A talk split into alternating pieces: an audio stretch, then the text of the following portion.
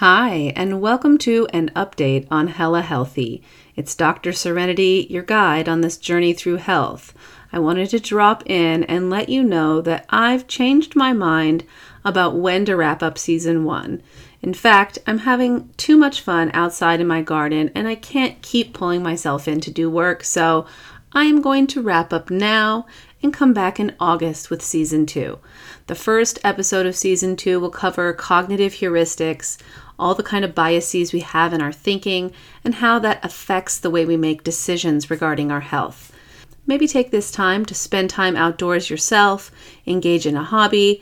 You can even go back and listen to one or two episodes that you really enjoyed to further absorb that information.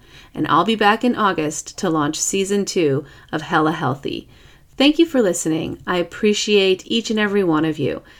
Have a hella great summer and please remember to be kind.